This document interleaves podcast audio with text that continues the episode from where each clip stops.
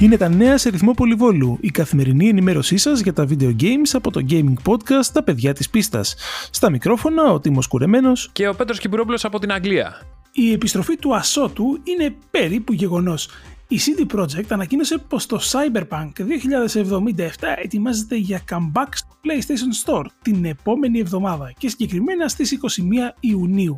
Θυμίζουμε ότι η Sony είχε σουτάρει τον τίτλο λίγο μετά το λανσάρισμά του. Η Blue Box έκανε ένα tweet που έγραφε Abandoned ίσον πρώτο γράμμα S, τελευταίο γράμμα L. Και φυσικά πολλοί ήταν εκείνοι που θεώρησαν ότι η εταιρεία επιβεβαιώνει τις φήμες για νέο Silent Hill. Και σαν να μην έφτανε αυτό, η εταιρεία άλλαξε και το header στο YouTube κανάλι της και έβαλε μια εικόνα με λόφους.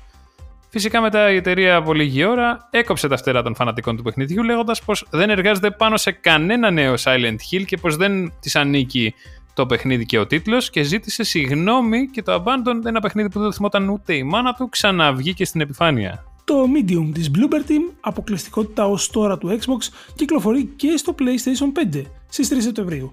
Ρίξτε του μια ματιά αν σας κάνει κλικ.